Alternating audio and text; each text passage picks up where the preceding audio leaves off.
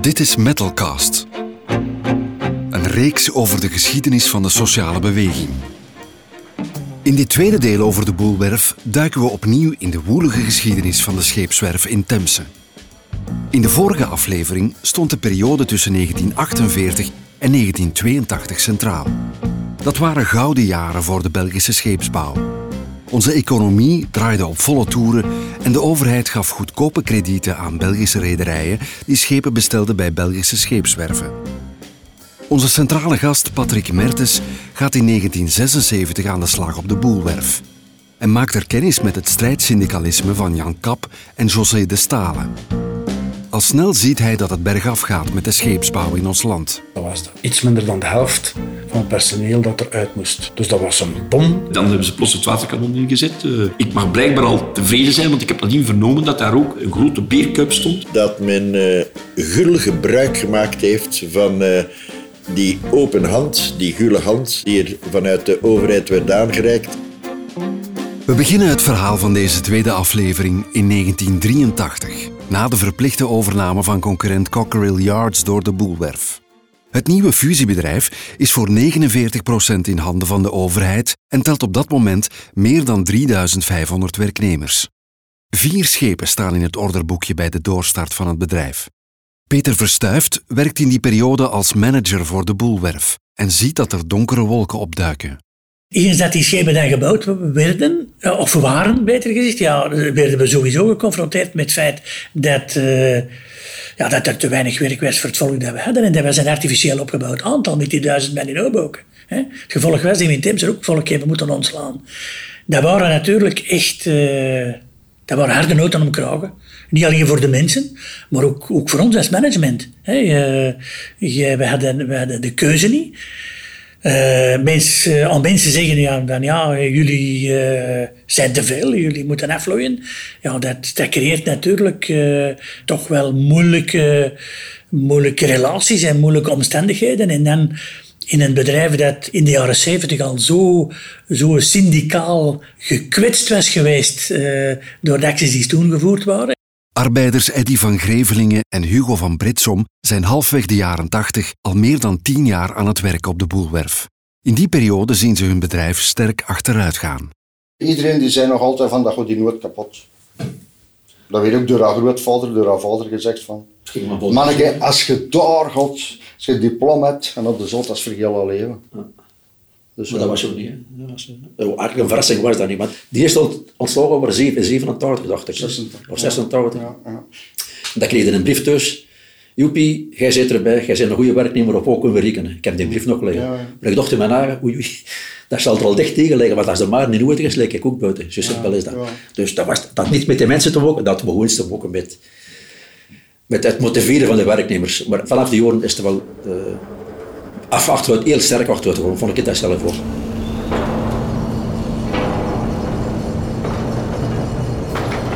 Het einde van de boelwerf sinds half de jaren tachtig heeft altijd een beetje in de lucht gehangen. Omdat mensen natuurlijk gezien hadden dat zo'n bedrijf inderdaad kon failliet gaan. Ze hadden ondertussen het voorbeeld van Cockerill Yards. Dat hield mensen wel bezig. Ten meer omdat bij een scheepswerf het altijd zo is dat je het einde van het orderboek ziet. In heel wat andere bedrijven worden daar niet zo mee geconfronteerd. Maar voor ons betekende een schip in opdracht doorgaans de verlenging eigenlijk van de planningstermijn met zes maanden. Want die schepen die volgden elkaar uh, het erop. Dus als wij schepen hadden, ja, dan gingen dat zes maanden verder. In 1986 is Patrick Mertens delegé voor het ABVV op de scheepswerf. De boelwerf staat op dat moment aan de rand van het faillissement en er volgt een grote ontslagronde.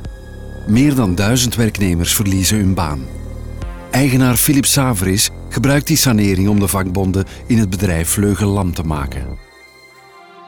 Het bleef slecht gaan en uh, gebruikte het argument van de verplichte overname van Cockerill toch als een uh, slecht punt om geen verder stappen te zetten. En toen werd opnieuw die wet van 48 bovengehaald om te zien in welke mate daar aan de subsidiekraan kon ten voordele van de boelwerf gedraaid worden. En daar heeft de overheid dan een... Um, was onder de Croo, die toen verantwoordelijke minister was, is er toen gezegd er moet 40% van het personeel gesaneerd worden.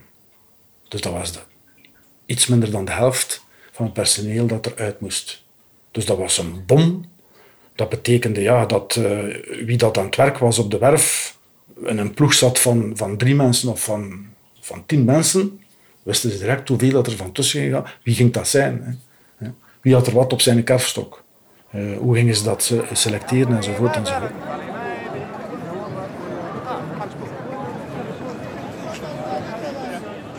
Meer dan duizend mensen die ontslagen waren. Een hele groep ook, werd ook op brugpensioen wel gesteld.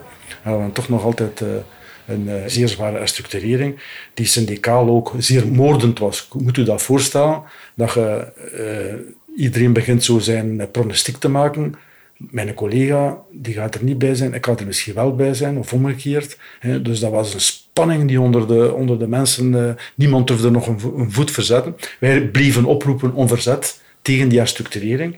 Uh, zelfs op, op een manier dat we, dat we om een duur stickers maakten, waar dan een schapenkop op stond. Hè, en, uh, en die uh, verspreiden hè, met de tekst erop, laat uw hoofd niet afhakken. Hè. Dus om toch maar te proberen reactie te krijgen tegen die zware herstructurering die er was. Uiteindelijk was daar niet veel bewegingen te krijgen. We hebben een paar acties gedaan ja, die toch van die naart waren dat daar de aandacht op gevestigd werd. Maar dat bracht uh, finaal geen, uh, geen aarde aan de dijk. Hè. Dus, uh, met die herstructurering heeft men van de gelegenheid gebruik gemaakt om die harde kern strijdsyndicalisten die nog overschoten, waaronder ik, om die mee aan de kant te zetten en af te danken. Dus wij waren met heel het ABVV, werden wij, heel de syndicale delegatie werd afgezet. Afgezet, afgedankt. En we hebben dan op eh, de laatste werkdag, of te zeggen onze eerste werkloosheidsdag, zijn we heel vroeg in de morgen de boelwerf binnengeslopen met uh, vier delegees. En zijn we, het was prachtig weer, het was mist. Je kon uh, je hand voor je, voor je ogen niet zien. En we zijn dan in een mast geklommen van het schip dat tegen de markt van Temse lag. En daar zijn we dan ingekropen en dan zagen we, als de mist een beetje optrok zo, dat men aan het zoeken was naar ons, want men wist dat we iets gingen doen, was van overtuigd. En men had een uh, soort uh, sas gecreëerd aan de ingang van de boulevard, waar dat iedere auto een slalom door kon rijden en iedere auto moest stoppen. En de koffer moest open gedaan worden om te zien of dat daar niet in zaten. En dan hebben we op, uh, rond de uur of vast de eerste zonneschijn doorbrak, geroepen dat we daarboven zaten. en dan hebben we toch nog een, een vuist opgestoken, een figuurlijke vuist opgestoken tegen ons ontslag.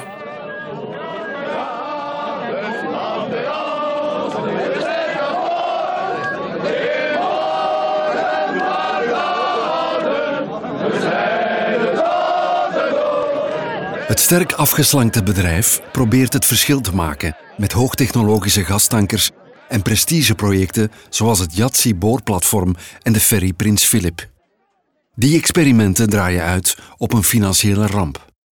Natuurlijk, wat wij gedaan hebben die laatste jaren, is geprobeerd nog meer dan voordien van Boelwerf dat hoog technologisch uh, bedrijf te maken, die in de spits stond van de wereldscheepsbouw. We zijn erin gelukt, hè, op gebied van gasschepen, of het nu aardgas was, vloeibare aardgas, LNG, of LPG, of ethyleen, of noem maar op, alle, alle gassen die in vloeibare toestand vervoerd werden. Wij waren daar, en ik ben uh, niet te beroerd om dat te zeggen, wij waren daar top uh, van de wereld. Hè. We waren de referentie. En van in die periode dateren dus bijvoorbeeld uh, de Yatsi, hè, dat uh, olieplatform uh, dat we gebouwd hebben, om te proberen in de, in de offshore-industrie binnen te geraken. Een heel andere industrie dan de pure scheepvaart. Maar daar waren ook vlottende constructies, dus we konden dat. We hebben ook bewezen dat we het konden. Om te proberen in de cruise-industrie in te geraken. Hè. Daar, daar hebben we dan ja, toch wel het geluk had in zekere zin dat toen de regie van maritiem transport uh, de Prins Philip een ferry heeft laten bouwen die van een heel ander kaliber was. Die ferry had ook een aantal uh, voorzieningen, uh, salons, restaurants, weet ik wat, die eigenlijk van het niveau waren van een cruiseschip. Dat had ons entreekaartje kunnen worden in de cruise business. Welcome on board the jumbo ferry Prince Philip. Welkom aan boord van de jumbo ferry Prins Philip. Dit schip beantwoordt aan de strengste veiligheidsnormen.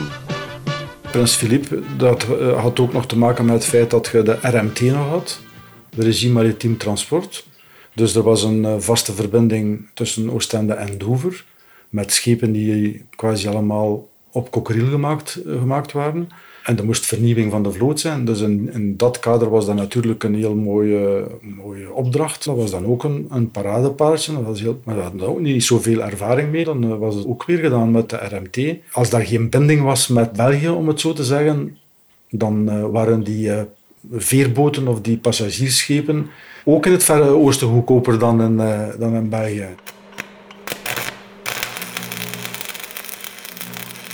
De keuze die uh, in der tijd Cockeriel had om uh, vrij klassieke vrachtschepen te maken, was al lang overboord gegooid in, op Boelwerf. Men maakte gesofisticeerde, technologisch hoogwaardige schepen.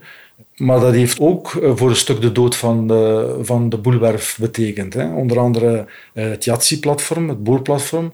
Daar was men aan bezig nog, als ik nog op de werf was dat was uh, soms een, uh, op productievlak een processie van echternacht. Hè. Dat ging, moest soms meer afgebroken worden dan dat er opgebouwd werd. Hè. Er waren enorme, uh, zware veiligheidsvoorschriften aan verbonden met allerhande proeven die gedaan werden. En soms waren de lasten niet voldoende volgens de, de regels die afgesproken waren. Moest dat allemaal terug afgebroken worden opnieuw, als dat dat goed was enzovoort. Dus dat was echt wel boven het petje van de boelwerf. Hè. Men heeft dat wel wel tot een goed einde gebracht. Uh, maar dat heeft een financiële kater nagelaten, uh, uh, ongelooflijk. en er waren ook nog andere projecten die toch ook wel bijzonder waren, maar dat misschien wel meer succes, ook op financieel vlak, zou kunnen ingehad hebben, had men niet zo ver al gezeten in de afbouw van, van de scheepsbouw. Hè. Onder andere de kabellegger en, en, en gasschepen, waar men heel, heel sterk was.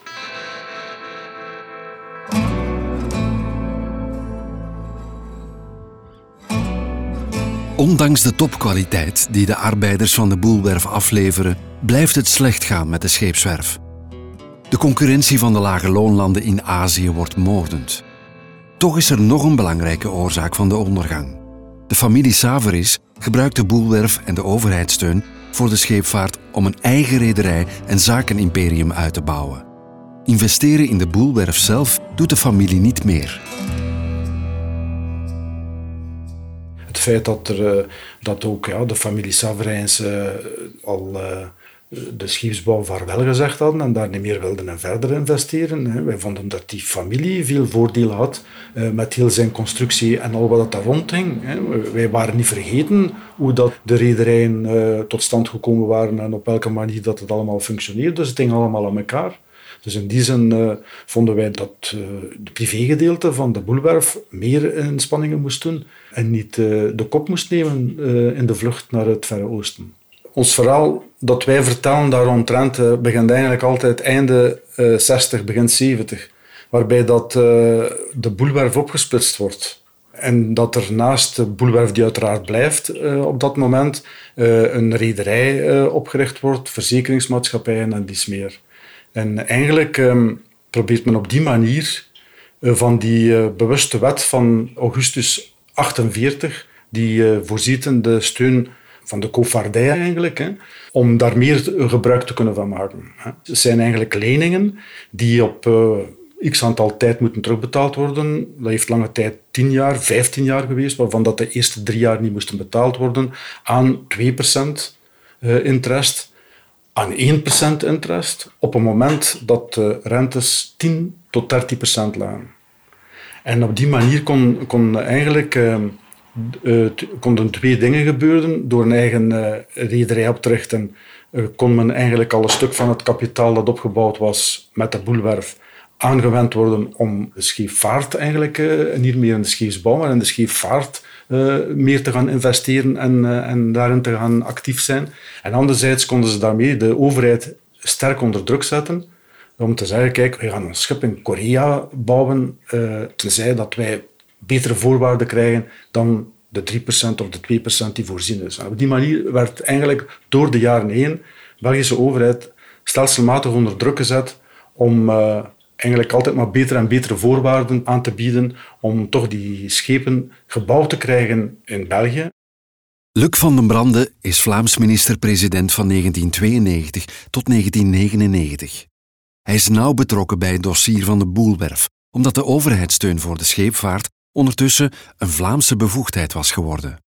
Het is natuurlijk, eh, als je bekijkt eh, hoe eh, in de loop van de jaren er een, ja, mag men willen zeggen, een stuk vermenging is gekomen tussen het privaat initiatief van rederijen, aan de andere kant de ondersteuning die men van overheidswegen absoluut wou geven.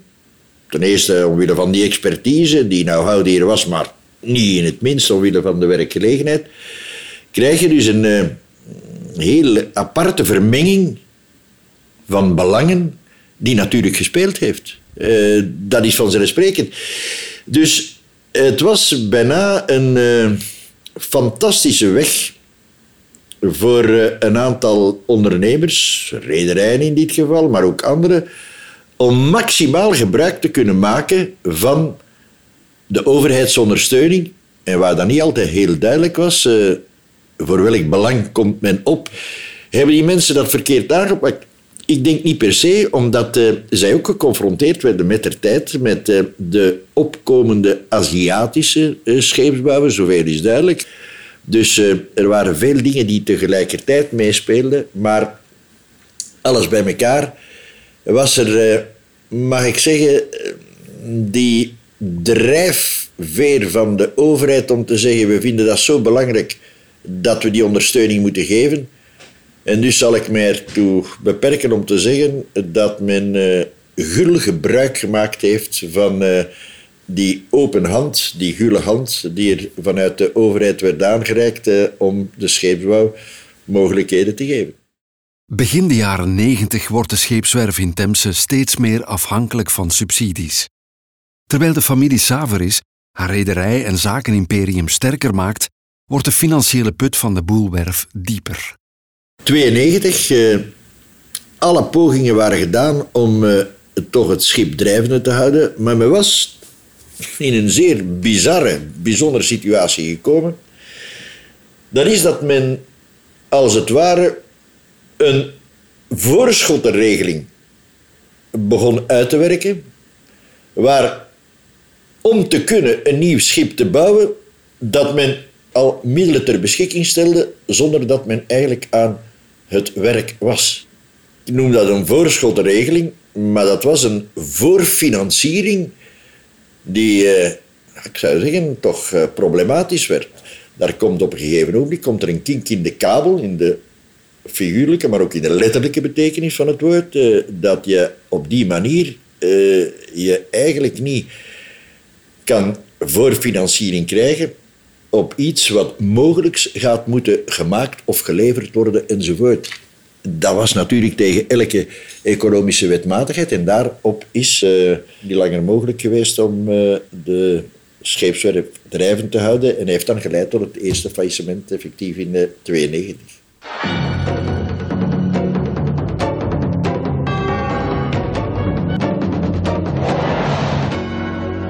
Goedenavond, dames en heren. De scheepswerf Boel in Temse wordt sedert vanmorgen door de arbeiders en de bedienden bezet. Gisteren had de Raad van Bestuur namelijk beslist het bedrijf vandaag failliet te laten verklaren. Dat is een, voor mijzelf een zeer, een zeer pijnlijke gewaarwording.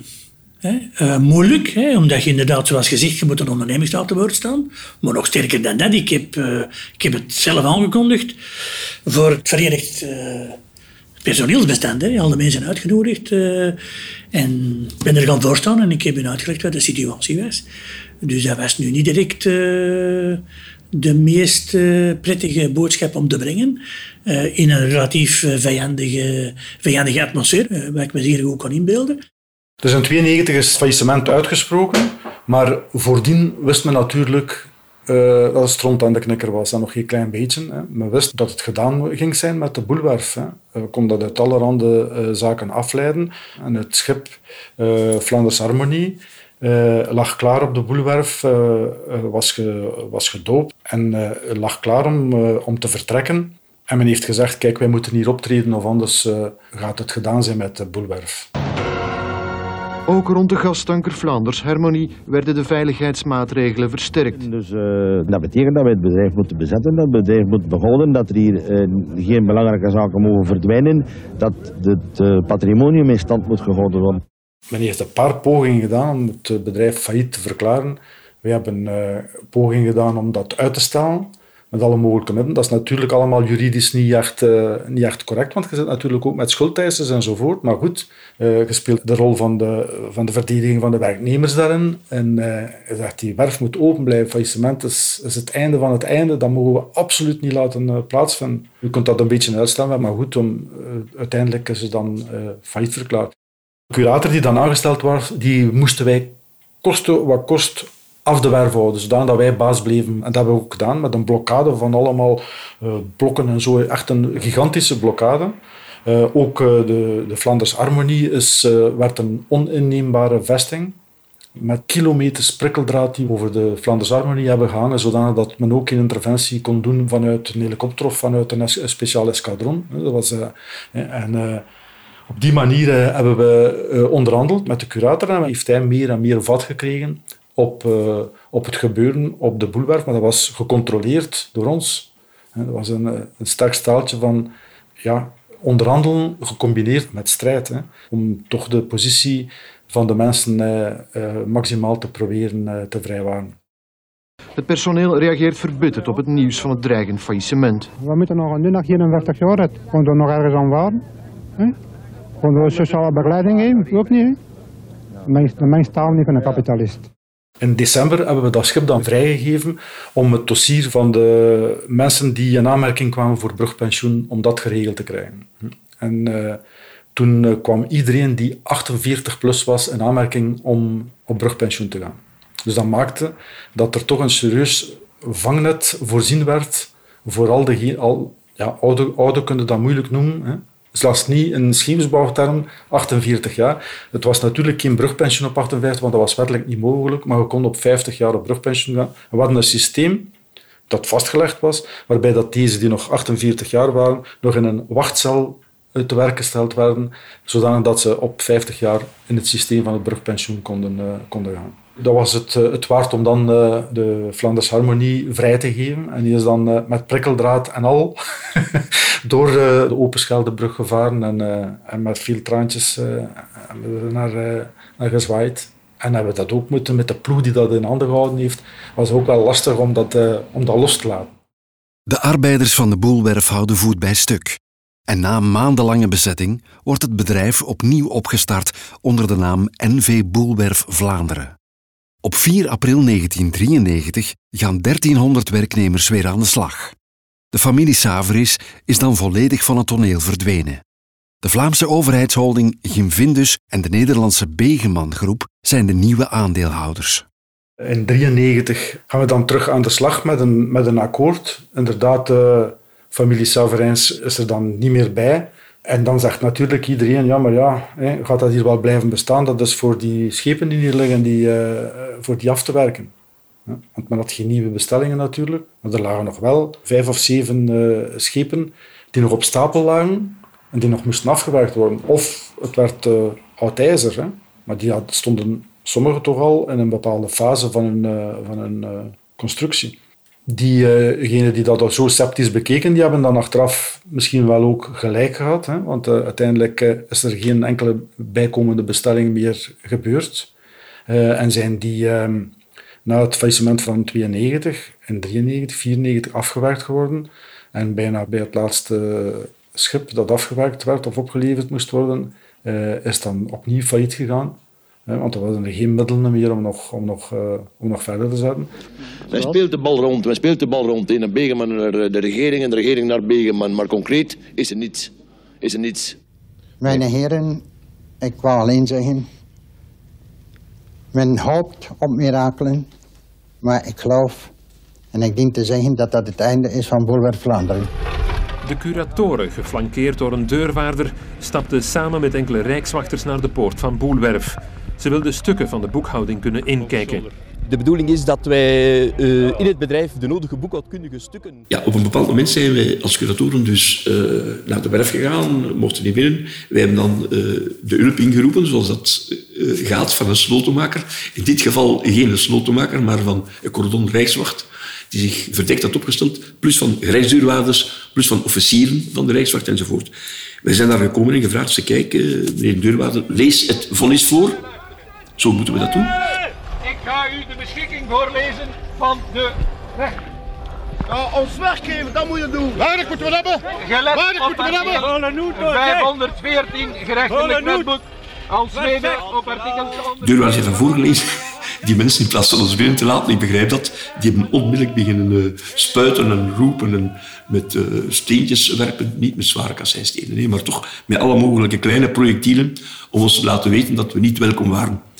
Uh, dan hebben ze plots het waterkanon ingezet. ik mag blijkbaar al tevreden zijn, want ik heb nadien vernomen dat daar ook aan de werf een grote beerkuip stond en dat werkelijk echt ongenode gasten, wanneer ze de werf onrechtmatig volgens de werknemers zouden betreden, kregen ze van de beerschep. Dat is niet het geval, maar ze hebben dus wel ons weggespoten met één zware lansen, want natuurlijk in een rederij, in een scheepbouw uh, zijn er natuurlijk heel veel waterspuiten.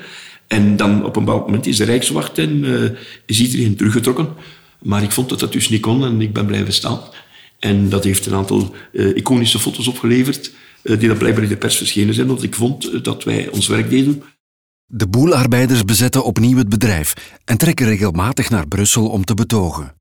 Curator Jozef Douwe wordt met de waterspuit onthaald wanneer hij zich aanmeldt aan de poorten van de boelwerf. Maar al snel wordt duidelijk dat het faillissement onafwendbaar is. En dan wordt Jozef Douwe een bondgenoot van de werknemers.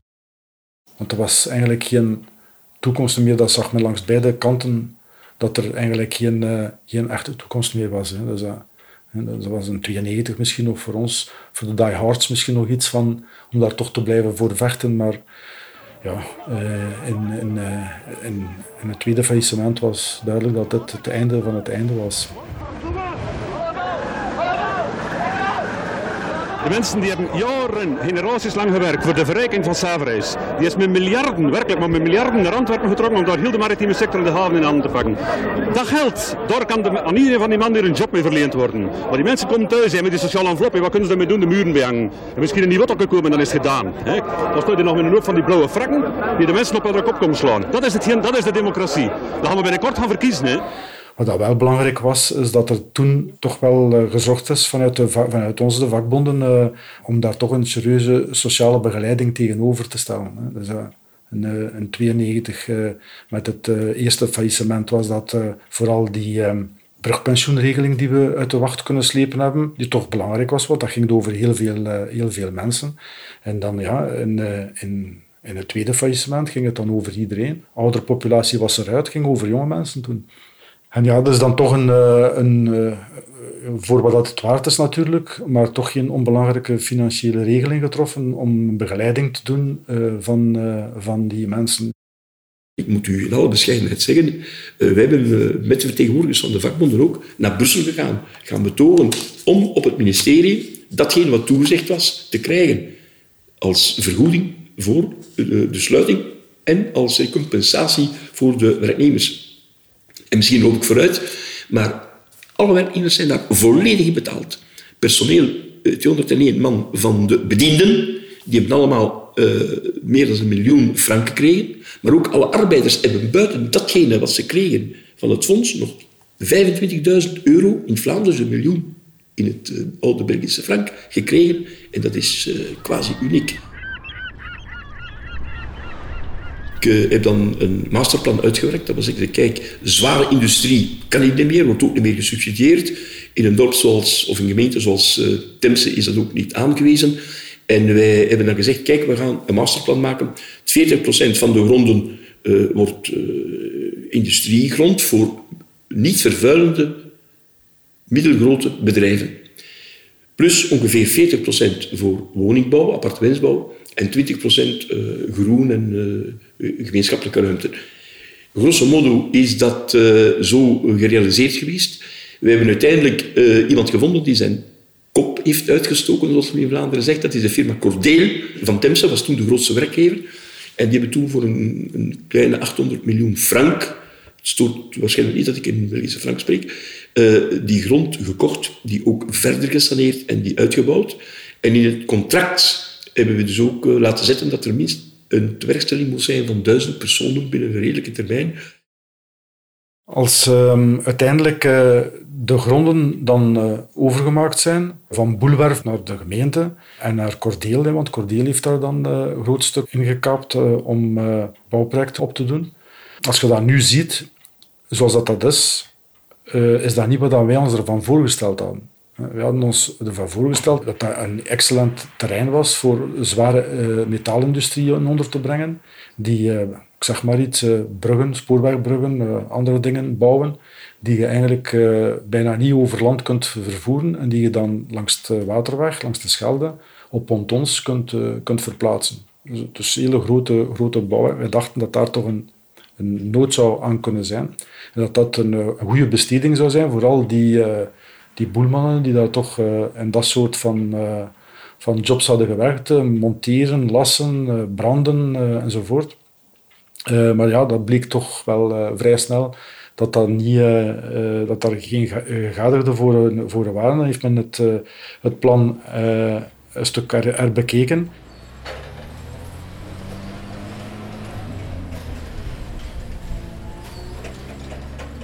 Boelwerf is dan gedeeltelijk wel een, eh, een KMO-zone geworden, wat er wel een beetje een tewerkstelling is, maar nu niet zo uh, om te zeggen dat is nu een alternatief geweest voor, uh, voor het sluiten van de Boelwerf, verre van. De droogdok is, is nu werfterrein van Cordeel.